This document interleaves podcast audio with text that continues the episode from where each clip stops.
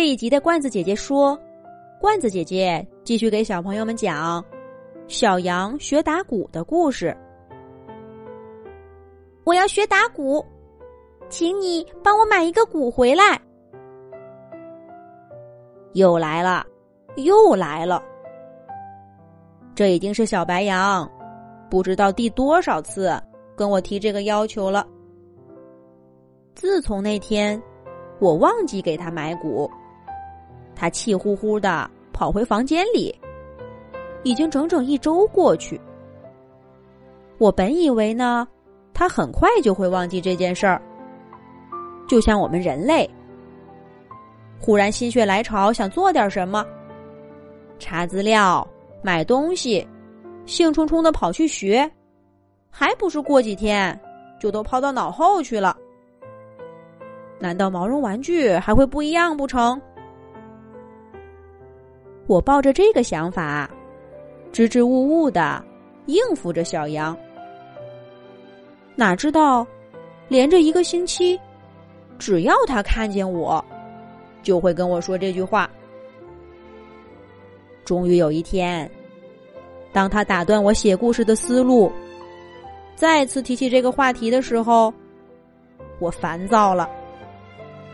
小羊，实话跟你说吧。打鼓这件事儿，并不适合你。你呢，还是找些适合你的事儿来做吧。我放下手里的笔，对小羊说道：“为什么呢？”小羊不满的追问着。话说到这儿，我也就不客气了。我认真的对他说：“打鼓这个事儿呢，需要体力。”你是个女孩子，而且还是个柔柔弱弱的女孩子。就算我给你买一只鼓回来，你有力气打吗？打出来的声音能好听吗？无论是人类还是毛绒玩具，想做什么事儿，那得量力而行。不适合自己的，应该趁早放弃。可是你知道吗？我。小羊急于向我说明什么，我摆摆手，又指了指我写到一半的稿子，对他说道：“有什么事儿，等等再说。我这个故事不能再拖了。”小羊只好闷闷不乐的离开了我的房间。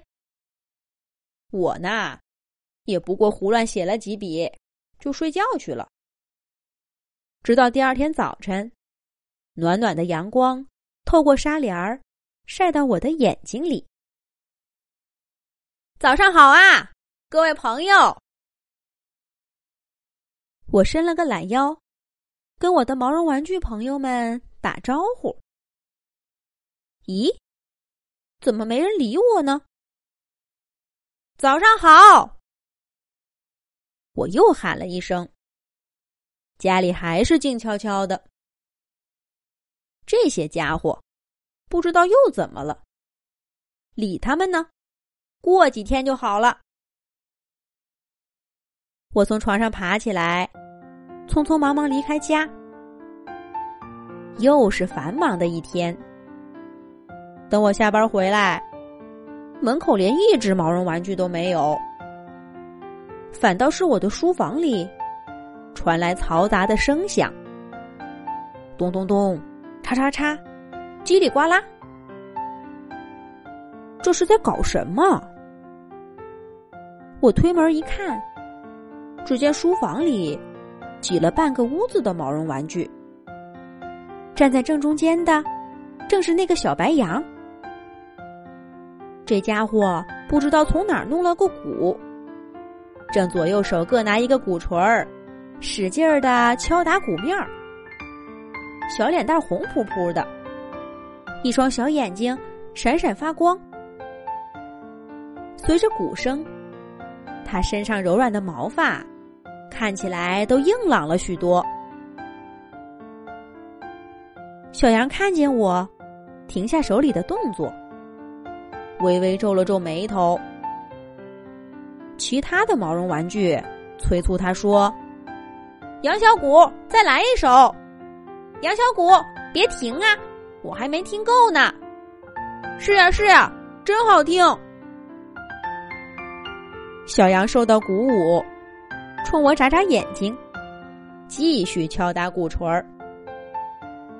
我的书房里重新响起充满韵律感的咚咚声，其他毛绒玩具跟着鼓点儿跳舞、拍手、轻声哼唱，就像没看见我一样。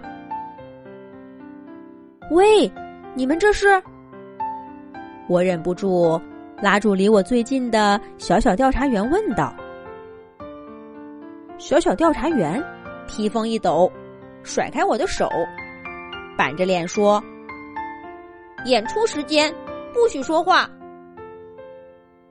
我只是想，这次又没等我把话说完，小小调查员就凶巴巴的打断我：“想什么也要等演出结束，要尊重表演者。”调查员说完，不再理我。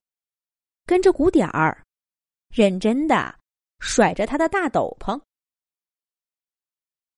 这我还能说什么？我只好耐着性子，坐在书房的一角，看小白羊打鼓。可不是我喜欢坐在角落呀。我的书房就那么大，被毛绒玩具一闹腾，我要是不愿意待在角落，就得出去。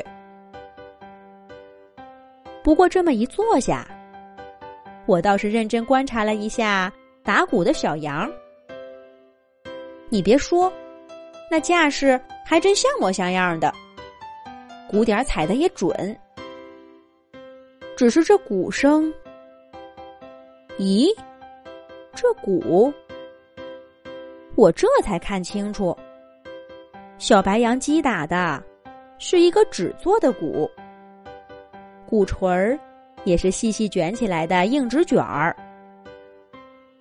用的还是我废弃的草稿纸，上面还能看见我的字迹呢。